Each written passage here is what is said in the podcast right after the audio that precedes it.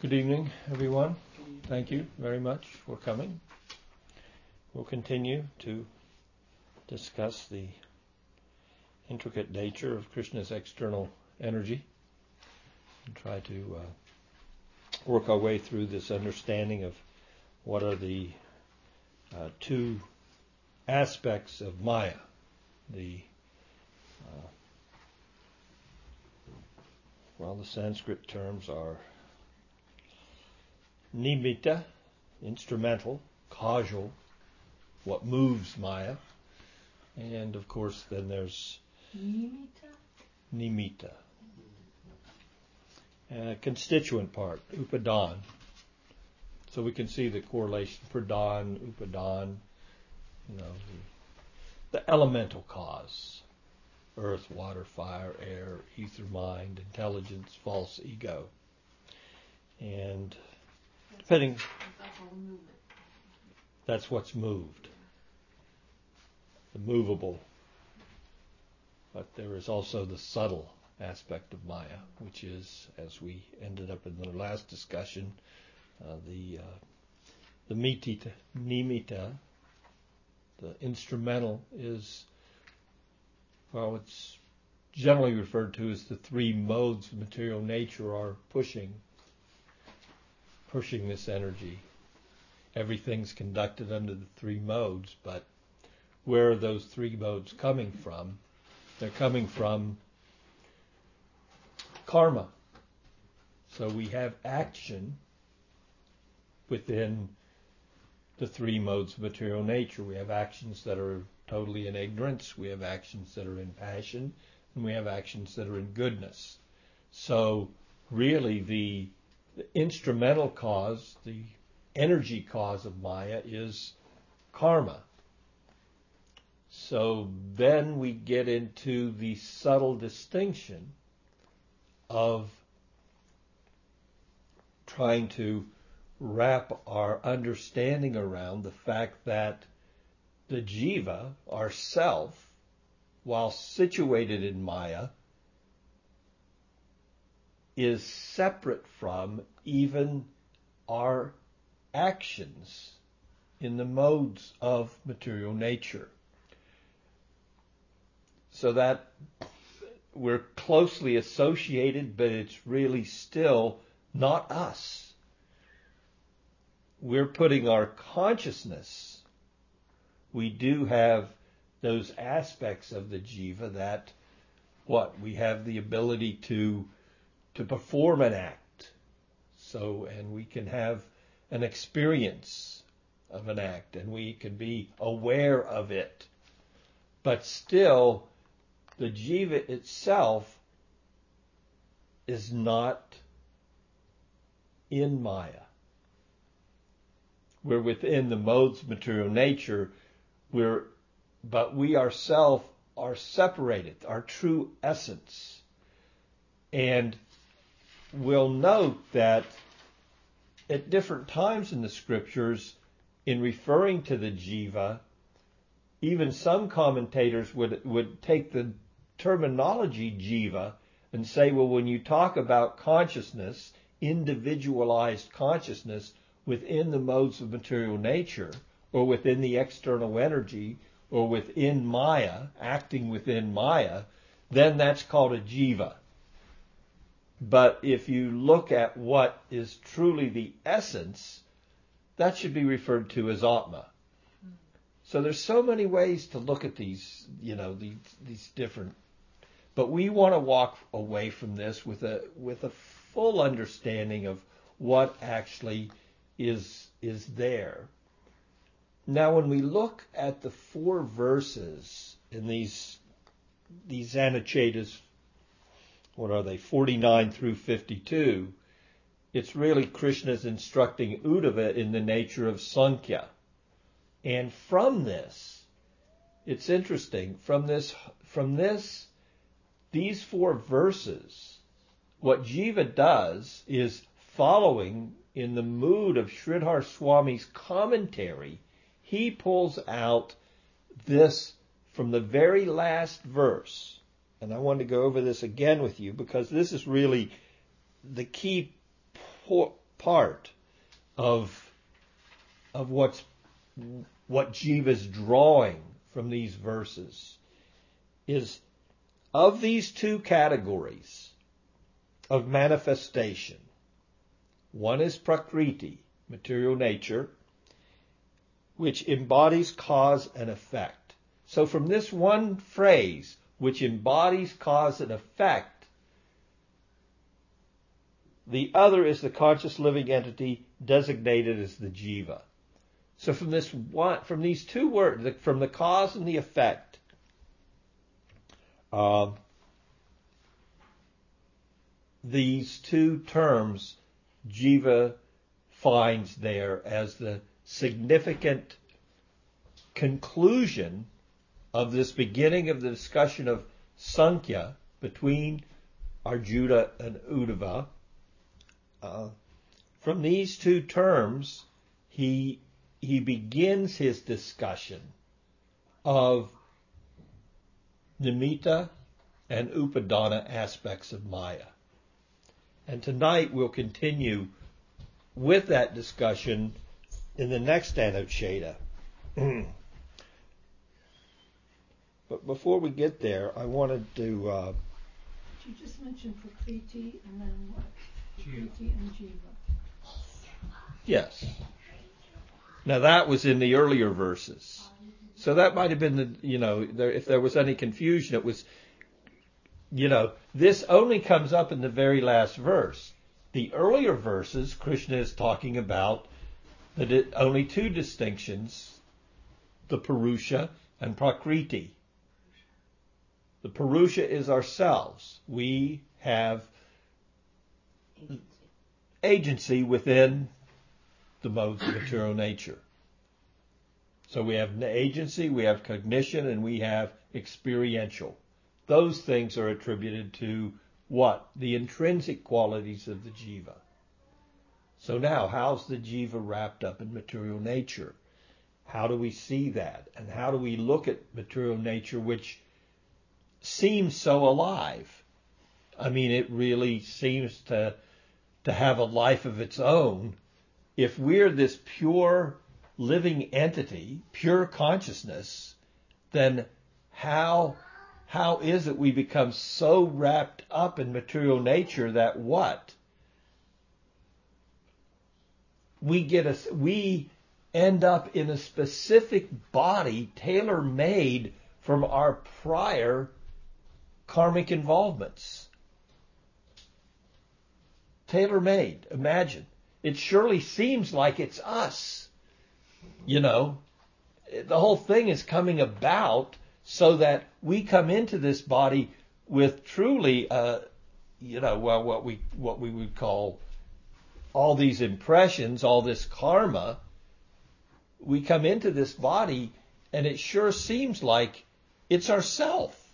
We've made this body by our past activities, but it but the very beginning of our understanding of spiritual life coming from the second chapter of the Bhagavad Gita is you know you're not that body.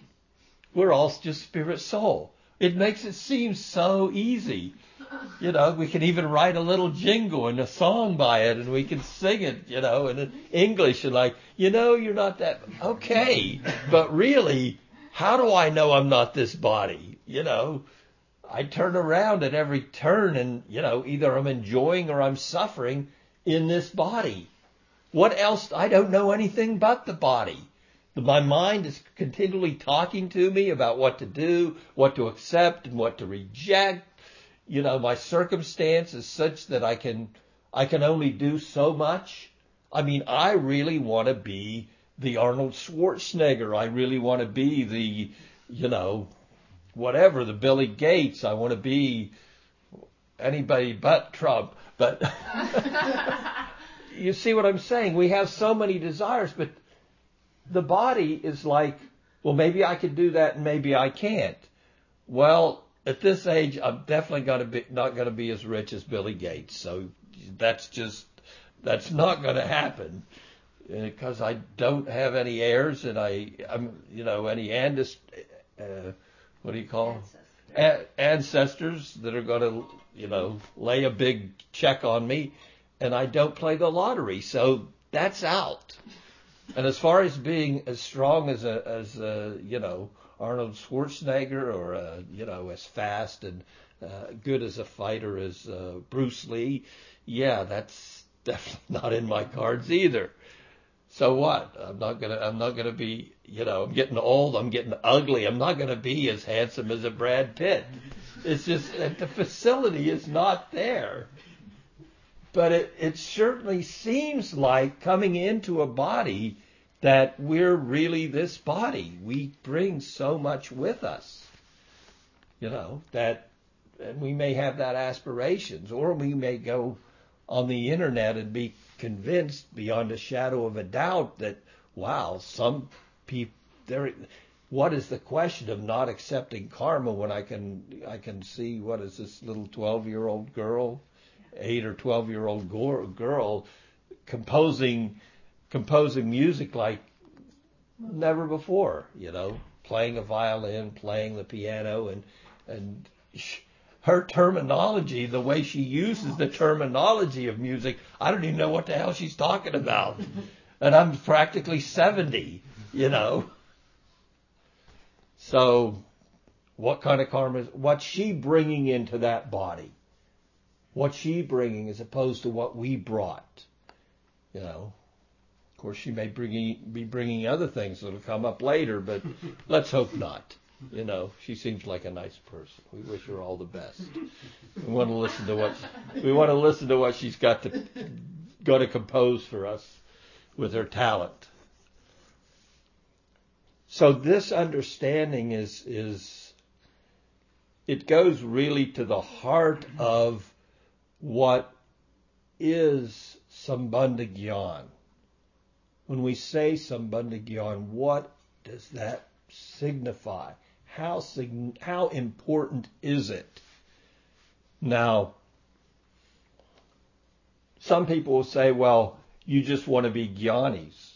Well, then if they say that, they don't even know what a gyani is.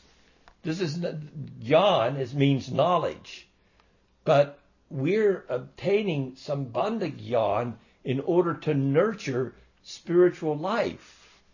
We don't, if it didn't nurture, if these understandings which the founding acharyas of our sampradaya, our immediate sampradaya, since Sri Chaitanya Mahaprabhu, if these things were, were not important to our understanding of what we are and our understanding of the Lord and all his various energies and how we're immersed in the external energy, if it wasn't important, well, why did these acharyas take all the trouble to, to write down these books. Bhakti Rasamrita, Sindhu, Brihad Bhagavatamrita, they all commented on the Srimad Bhagavatam, you know, the Sandarbhas, and then all the other corollary literatures and the high esoteric literatures that are, well, for me, beyond this life's reading. I'm just trying to wrap my mind around the fact that I'm not this body. Truthfully, knowing factually I'm not this body. That's what Jiva's giving us here in Paramatma Sandarbha. Do I know it yet? No. Now I'm, I'm reading this. It's like I read the Bhagavatam, and I have to be honest with you. I've read the Bhagavatam many, many times in this lifetime. I've had that good fortune that that's always attracted me to just continually reading the Bhagavatam. I never pulled these kind of things out of my reading.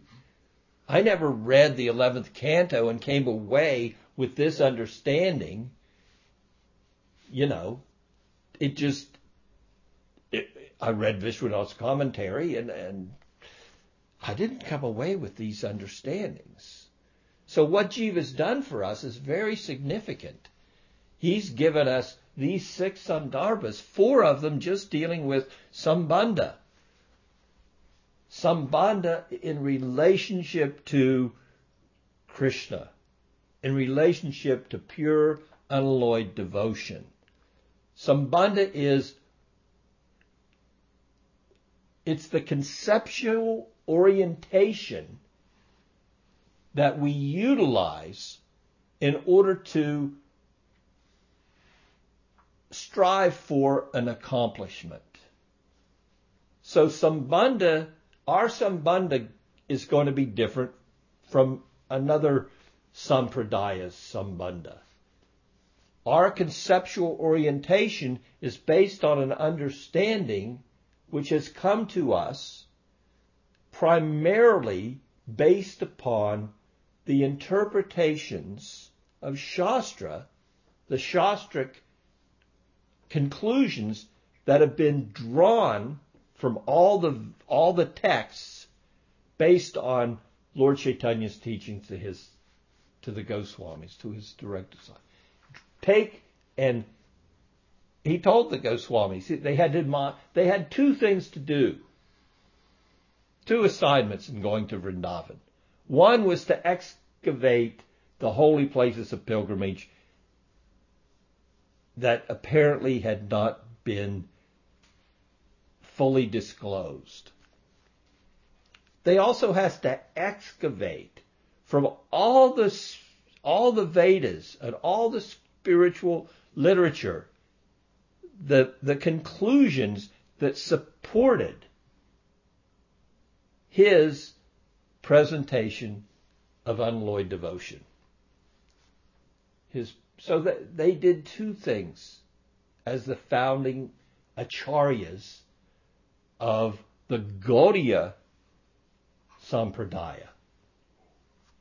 So the Gaudiya Sampradaya starts with Sri Chaitanya Mahaprabhu and comes up to date. Before that was the Brahma, and then Madhava, Madhva gave his interpretations to that in a more modern context, and in the most modern context, we have Sri Chaitanya Mahaprabhu. And all that's been canonized by these Goswamis. So, yeah, it's terse. It's, it's, you know, there's a lot here to absorb ourselves in, in trying to grasp these concepts. But these concepts let us know beyond a shadow of a doubt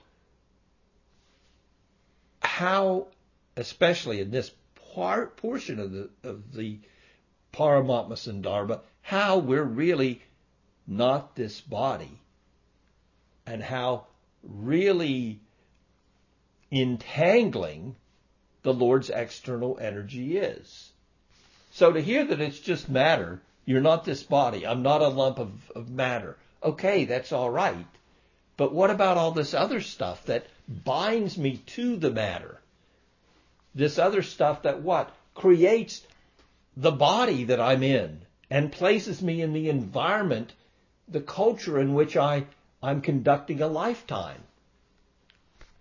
How much more is that than just the elements, earth, water, fire, air, ether, mind, intelligence, and false ego? These are just the constituent parts, the upadana.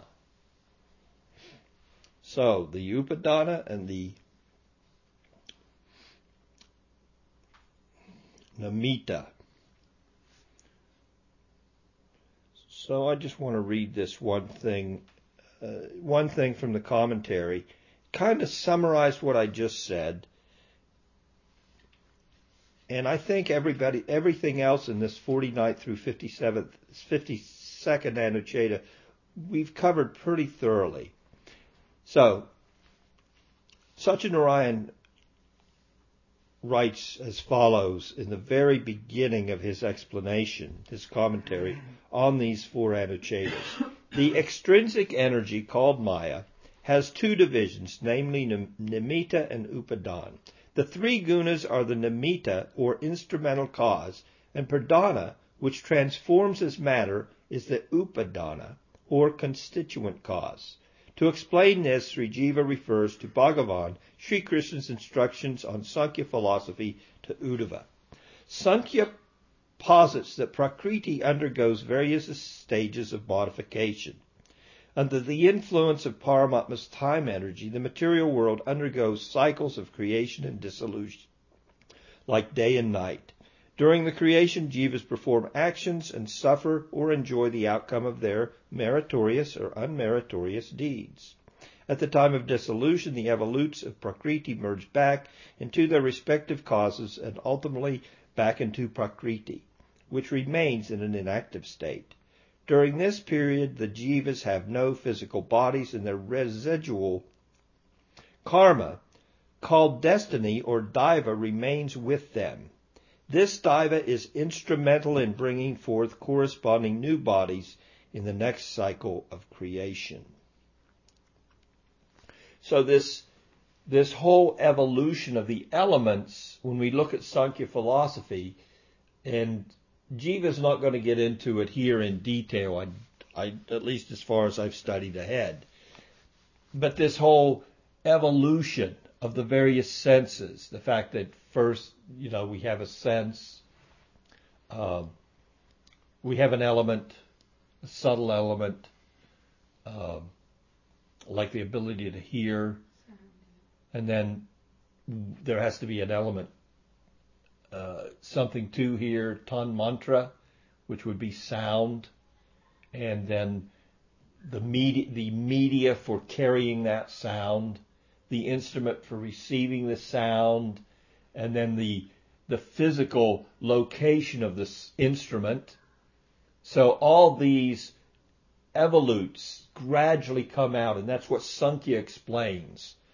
First, first you have the sound, and then you have to ha- be able to have the sound carried, a carrier for the sound, ether, and then you'd have to have a sense to perceive the sound, and that would be the hearing, and then you'd have to have a seat for hearing, and that would be a physical sense, the ear. And then you put all that together for all the different senses into one group, and you have a body. So that's basically what Sankhya explains. It's just this coming out and then this going back. And you'll notice when we read the Bhagavatam and we read even in the very beginning about um, even even you hear in the beginning where uh, who is it? Oh, I said believe Narada. Narada. Anyway, they're explaining to Yudhisthira, you know, Vidura came back to Hastinapur and he convinced Dhritarashtra that it's it's time to wrap up things. You need to get out of this place. You know, look at look at you're look you're blind. Well, you've been blind since the beginning of your life, but now you're just all your senses. You can hardly hear. You can't eat anything. I mean, and you're being kept like a dog by your enemy. I mean, look, you fought the Pandavas your whole life and they won, and now you're just living in their palace like a dog. They're just throwing you some scraps. Now, of course, Yudhisthira and his brothers didn't feel that way about Dhritarashtra and his wife. But still, you know, sometimes in preaching, you know,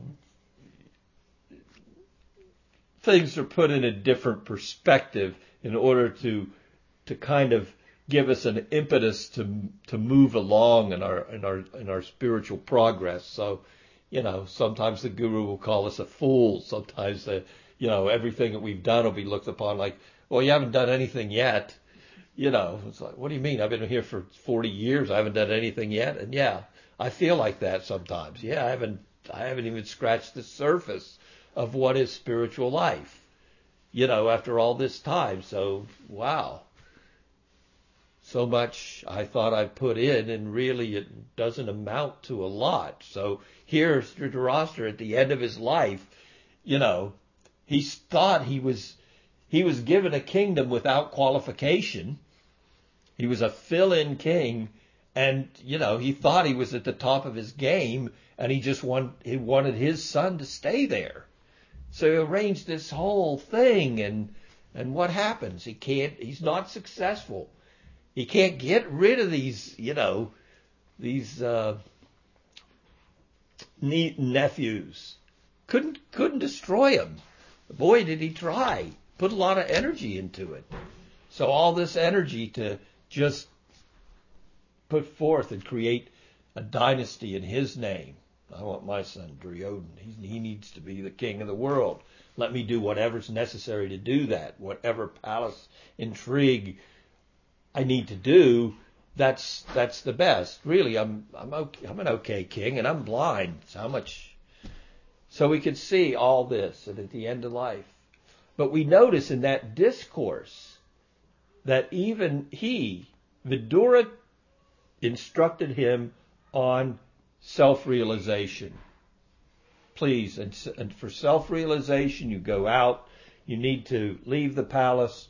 You need to meditate here, at least at the end of life. And he took him seriously.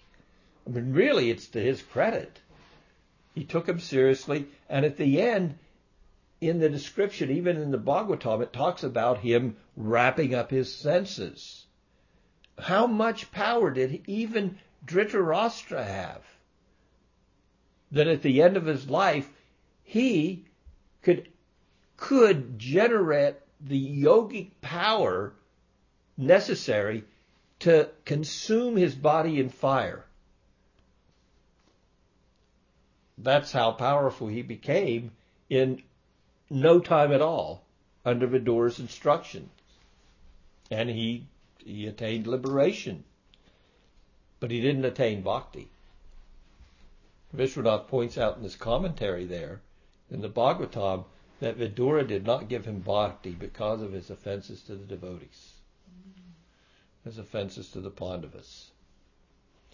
That would raise a whole other discourse, which we're not going to enter to tonight. But anyway, so we can see, but this same, and this is the not the only narration in the Bhagavatam where this wrapping up is completely explained.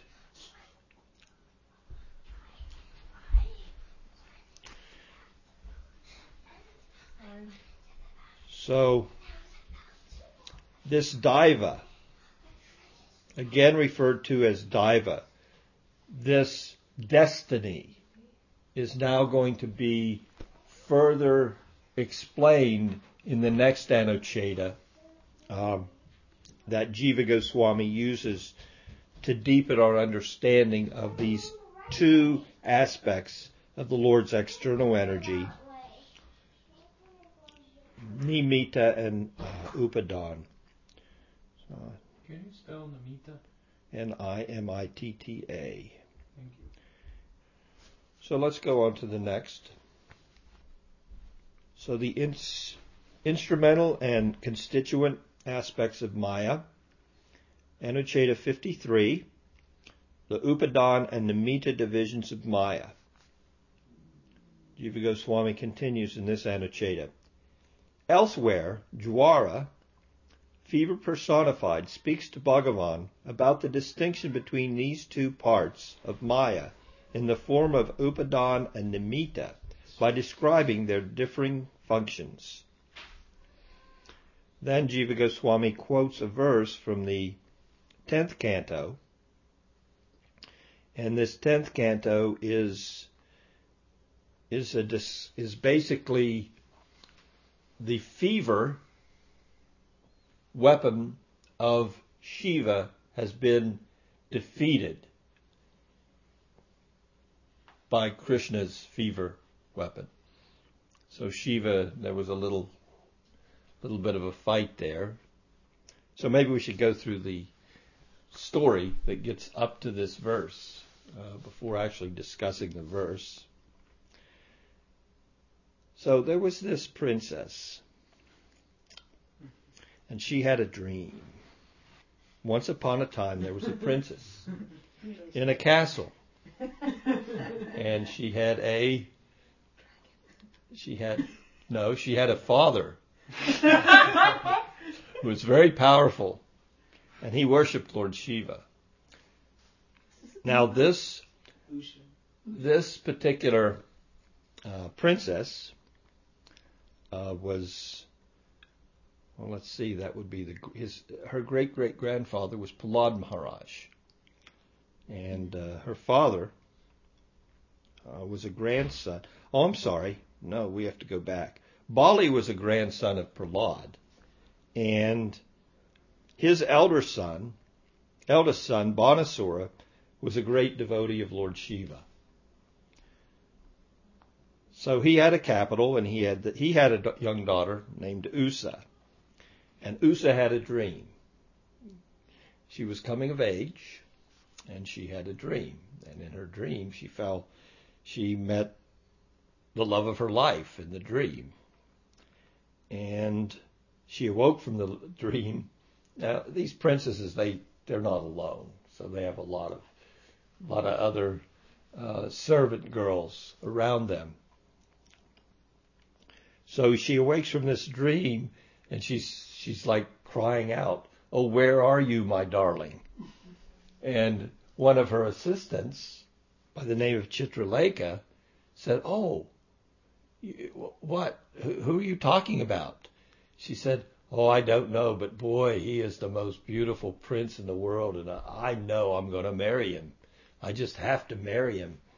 So she said, Well, so Chitralekha was very talented, and one of her talents was she was a good artist, in addition to other mystic powers. So she said, Well, okay. And she she knew all the princes, all the prominent princes in the lands and she began to draw these princes and and show them to uh, Usa. Is this him? No. Is this him? then all of a sudden she draws a picture, and she says, "Is it this one?" And she she she she can't even answer. She's like, "Oh yeah, that's him. Oh him, yeah. Well, his name just so the just for the record, so you know, his name's Aniruddha, and uh, you know she's a, he's a uh, grandson of uh, Bhagavan Sri Krishna, and uh, so this is the one you you fallen in love with in your dream. She said, yes, I, this is the man I want to marry. He said, okay, well, I'm your friend, and I'll be glad to help you. So she had some powers, so she brought Aniruddha in yeah, kidnapped him and brought him into this princess Usa's inner chamber. And they started to have a young love affair. Now, the inner chambers of the princess like that, you know, are are are sacrosanct. No one no one gets in or out. And uh, there's a usually there's eunuchs that you know guard the gates so the eunuchs were observing Usa and they recognized that, uh, well, she's lost her virginity.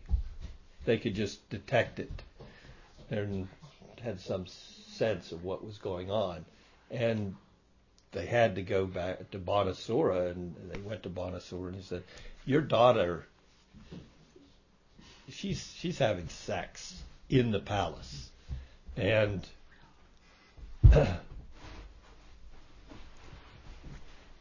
so Banasura becomes furious, and he he actually goes to the inner inner chambers of his daughter, and uh, sure enough, there was Aniruddha, and he became very, very much uh, upset, and he imprisoned Aniruddha and,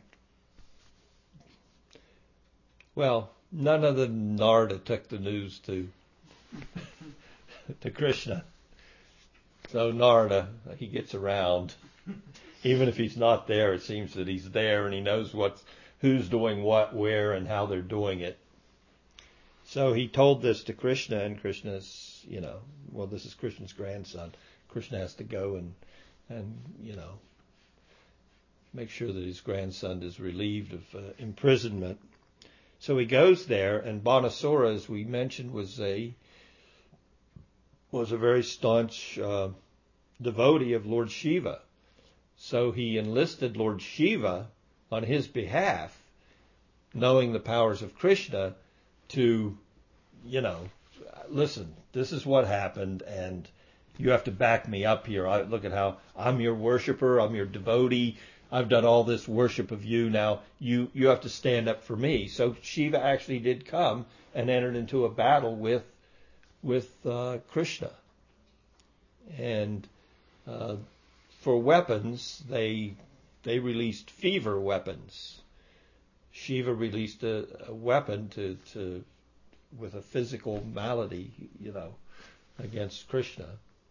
And so we have the Shiva Jwara, but uh, Krishna had his own fever weapon, and his was a little more powerful, and uh, it defeated uh, his Narayan Jwara, His fever defeated uh, Krishna's fever weapon. So, huh? I, I thought I was that it was cold. Yeah, one of them was cold. Vishnu. Well, in the here in this commentary it says Krishna released his own fever weapon. So maybe his fever weapon was the cold aspect of fever, and Shiva's was the hot aspect of fever because fevers go through two aspects, heat and cold. So so this prayer that's being presented is when the fever weapon of Shiva was defeated, then it offered prayers to Krishna. Um, so the prayer, part of the prayer, has some deep philosophy in it. And that's going to be used here to bring out more information for our deeper understanding of the Nimitta and Upadan aspects of Maya.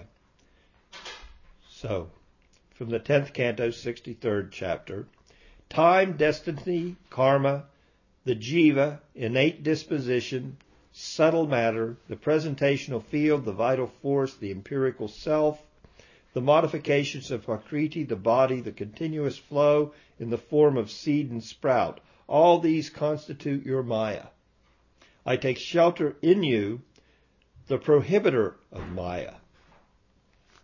So this is the prayer that was offered to Krishna. The uh, Shiva Jwara was taking shelter of Krishna and offering this prayer. What a prayer. So, what do we, where do we come from with this prayer? What's it mean in this context? Well, for that understanding, Jiva Goswami in this Anuccheda again presents the explanation of Sridhar Swami. So the Anuccheda continues. Swami comments, meaning Sridhar Swami. Time is the precipitator. Previous actions is the instrumental cause. The same karma, when manifest as on the verge of delivering its fruit, is called uh, daiva or destiny. Innate disposition is made up of the unconscious impressions left by karma. The jiva is that entity to whom these attributes belong. Matter means the subtle or causal elements. The presentational field is material nature as a whole. The vital force means sutra, or the first modification of prakriti. Uh, the empiric self, atma, here means ego or I consciousness, ahankar. Sridhar Swami continues. The modifications of Prakriti are 16, namely the 11 senses and the five gross material elements. Their combination is the body. The body is implicated in a continuous repeated flow of, or series, like that of a seed and sprout. A sprout, whereas the karma performed by the body is like the seed, bija. From this seed arises the body like a sprout. In other words, it's a continuous cycle like a seed. The plant comes up. From the plant, you get a flower. From the flowers, you get seeds. The seeds fall in the ground, and you get more plants. So this is how Shiva I'm sorry, Sridhar Swami is explaining karma. Your karma is sprouting up, you're enjoying that, and just when you, you know, and you're moving on, there's another seed, and then that one's coming up, and there's more. So it's a continuous sprouting of seeds, and then the the manifestation of a plant, which is the the fruit of your karma, comes from that plant, and that fruit, of course, comes more seeds because you get more implicated. So it's a continual cycle, like a seed and a plant. So that's his his analogy when it comes to karma. Uh, from this, again, the seed emerges in the form of karma. All this is called the flow of pravaha. I worship Prapajya, you, Vishnu, who are the ultimate or final prohibitor of all this Maya. Thus ends Sridhar's comments. Now, Jiva Goswami explains Sridhar's commentary for us. And there's a few things that are interesting here. So Jiva now gets a little, looks at it and, and looks at it from a more technical viewpoint, we could say. He says, in this verse, Kala, Daiva, Karma, and Swabhav are the nimitta, instrumental part of Maya. So basically, the verse from the Bhagavatam is talking about all these different aspects of Krishna's external energy, Maya. So now Jiva, first Sridhar Swami, using Sridhar Swami's commentary, all these were broken out. This is what these specific Sanskrit terms in the verse are. And now, Jiva Goswami is further characterizing these particular aspects of Maya into what are the instrumental and what are the both the instrumental and also the constituent parts of Maya. So, Kala, time, Daiva, karma, Daiva in this instance meaning uh, precipitator, cower, Nimitta, and the versions, or karma. Destiny, Daiva. We've gone over that before. Innate disposi- disposition, Swabhava. Uh, and karma are the nimitta instrumental part of Maya, or the extrinsic energy, Bahiranga Shakti. The rest are the upadan part, the constituent ingredients. But the jiva who possesses all these properties, tanvan, is made up of both. Wait. So again, we have to understand, well, he's saying the jiva is made up of both?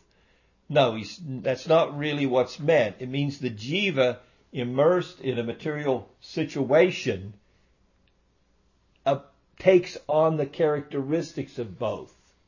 We take on the characteristics of a body, but we're not the body.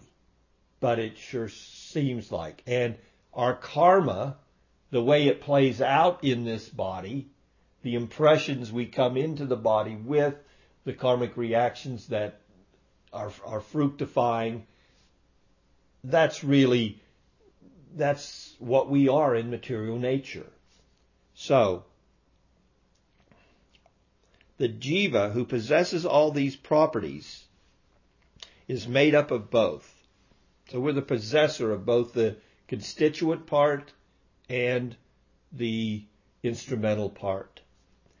A part, Jiva goes on to explain, a part of the instrumental potency, nimitta shakti, also proceeds correspondingly into the set of constituent ingredients, upadan, such as the I consciousness, aham bhava, of the jiva entering into the element called aham, which characterizes the limitations, upadi, of the jiva. This is the result of avidya, ignorance, as is said in the sixth chapter of the third canto. Wow. What's that mean? Well, really, what's it mean? It means basically that instrumental cause, that karma that we're carrying, and not only the karma, but the inclinations, the impressions we have from our prior lives, those carry into the constituent parts of our material life.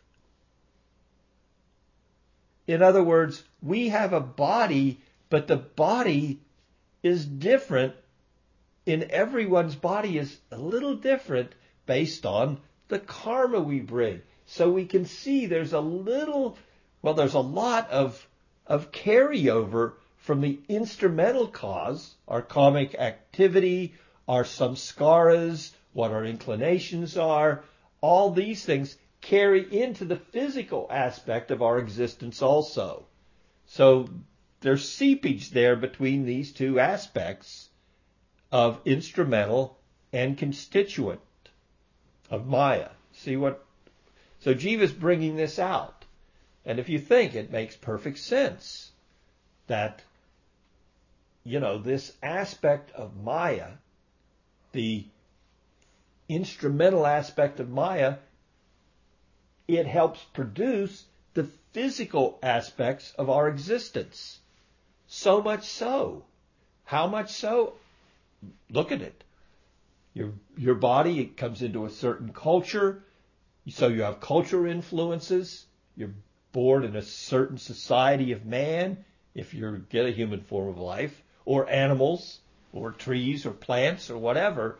It all carries whatever those different different influences are, that karmic involvement, that carries over into the physical manifestations that the living entity takes within the Lord's external energy. So this, these two are, are different, but they also, you know, the, the, the physical follows the causal. And what's the causal follow? The conscious.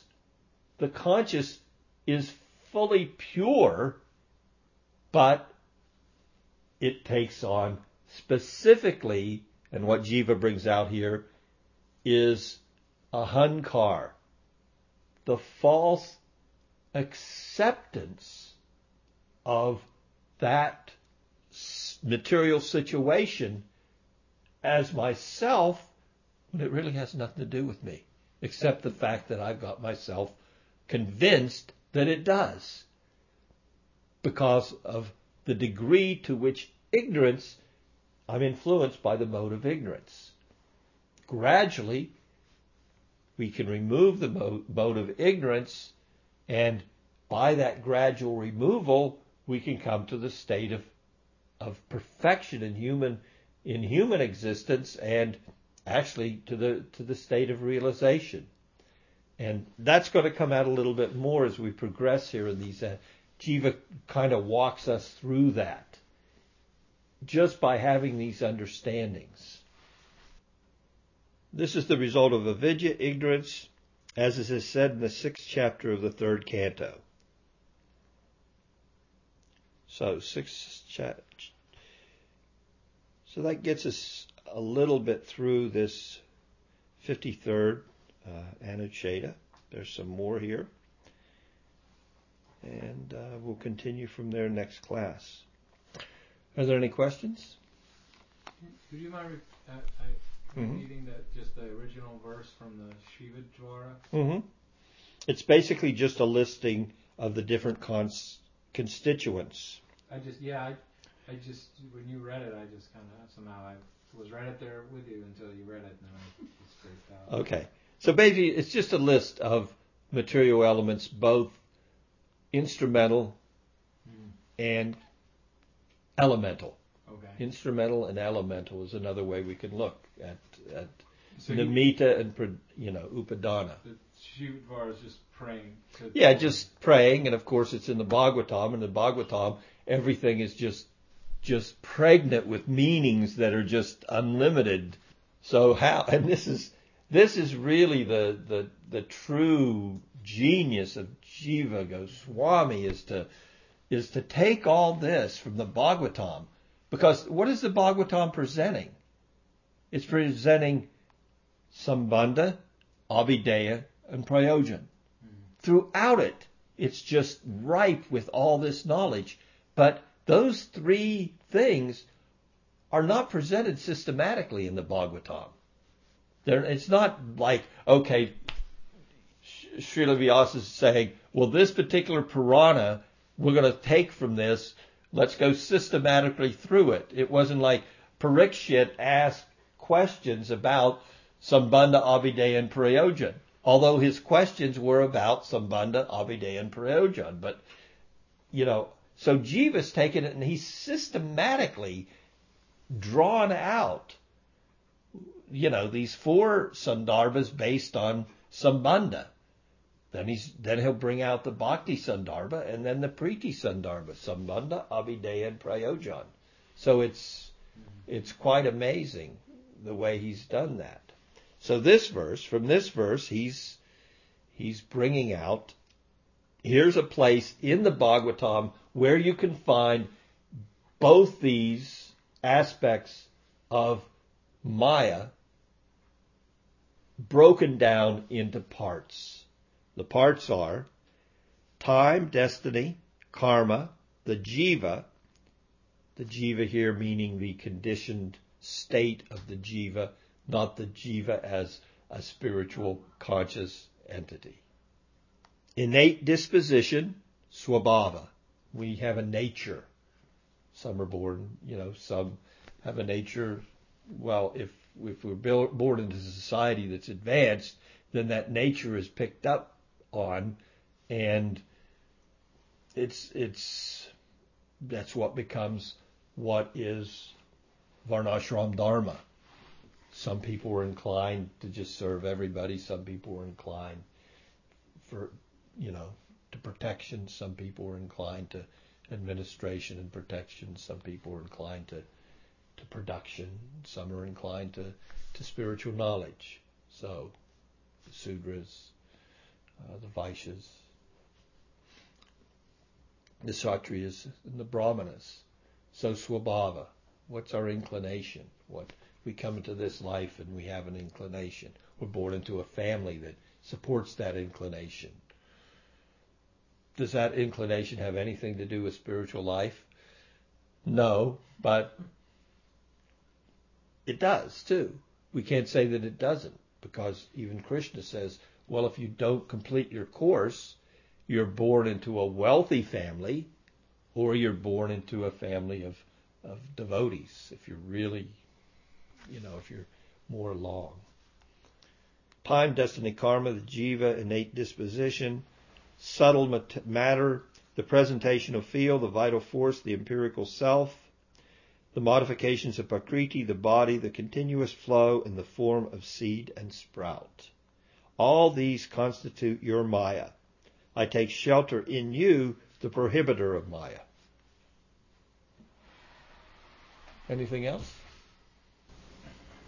Um, you were saying, uh, uh, you were saying, um, let me see if I understand this correctly. So, the um, we uh, we are moved by karma. The the, the Tasta Shakti is we are in this world, we are moved by karma. Karma is moving us. Does our karma is moving us. Our karma. So who did the moving initially? We. We, yes. Uh-huh. Okay. Okay. So we initially we initiate in a circular fashion like a seed in a plant uh-huh. karma. So it's not that car. Yes, we move in such a way that we create karma, and that that karma does move us. So yeah, it's a circular thing. You're not going to find. You're not. Which is it? Which came first, the seed or the plant? Well, you can't say which came first. That they. There's no beginning. There's no beginning. It's beginningless, and that beginningless uh, the beginninglessness of that will be dealt with in in one of the next couple of Anucchedas, which you know Jiva gets right into it. Okay, well, we say it's beginningless. He he poses a you know the question. well how is it, how is it beginningless? So it's interesting when when we get there, you'll find it very interesting how he deals with the fact that although it's beginningless, karma has an end the possibility of moksha is there, uh, you know, an ending. So which is it? Is the condition is the soul con, you know conditioned or things that are see, apparently contradictory and and difficult to understand can be comprehended. Just like that's the whole concept of Shabda Brahman. Shabda is it's self actual self actualizing uh, scripture. It it it manifests itself. It's it's not just you know words on paper. It's not just you know sound vibration coming from the lips of the sadhu. It's not that at all. It has its own potency. As, as uh, Guru Maharaj says, it has an agenda of its own. So Scripture has its own agenda, and it's going to take us. So that's the trans empirical nature of spiritual knowledge is is when we start to look at it that way that that this even when, even in our japa if we start thinking about it this is this is Krishna's energy here. It's doing its thing. I'm chanting my rounds. No I'm I'm just I'm along for the ride this is Krishna's, and that's what Bhakti Vinod, he talks like that. Let your holy name dance on my tongue and, and enter into my heart and transform me. Not that, oh, I'm chanting my rounds. It's not the consciousness. The consciousness is Krishna is so kind through the agency of the sadhu, he's he's he's coming onto my tongue by the agency of the sadhu who said, here's this mantra you know, vibrate this mantra. But who's doing the vibrating? Well, Krishna's the one that's dancing on the tongue. Krishna's the one that can enter the heart, and Krishna's cleansing the heart through that entrance, Ceto Darpana Marjanam. So this is all Krishna's compassion and the, the mantra, the Shastra. No. No, not Krishna's compassion. Radha's compassion. Hmm. Yeah, it's it's the devotee. It comes from the sadhu. Otherwise, you could say Krishna's partial. Well, you're only coming to this person and not to that person. So no, it's it's the sadhu. Well, ultimately, the head of the sadhus, as you say, Radharani. So yeah. Otherwise, Krishna become we, Krishna would have to be. We'd say Krishna is partial, and then the whole thing. He's partial to the desires of his devotee, and the devotee's introducing introducing him to human, humanity. Yes. So, oh, go ahead. You first. Um, so you were saying that, if I remember correctly, you had said that the upadan um, um, was moved by uh, is moved by karma. But the way I see it is that the, we are moved by karma, and then we move the upadan because it doesn't move, right? The, well, both both aspects both acts. As I said, it's it's like a, a, a plant. It's a cycle. Yeah.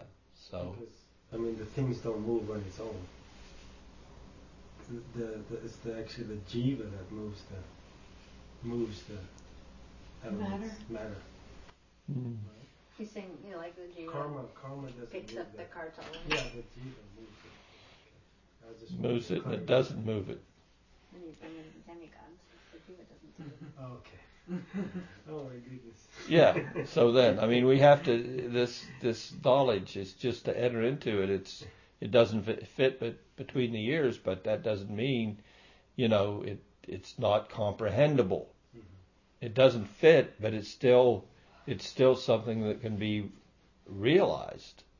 When it comes to karma, well, karma karma has it has nothing to do with us, but it has everything to do with our false sense of being. But really, it's not us. So what's who's moving who? Krishna says it's all moving by his direction. Mamavam so jiva loke jiva bhuta sanatana. We're involved in material nature. We think we're, we think we're the doer, when in actuality, Krishna's moving everything. But we really think it's us. We're doing this. It sure seems like it. And we get a body based on the way we think and associate. So, all right, we'll stop there for this evening. Thank you so much.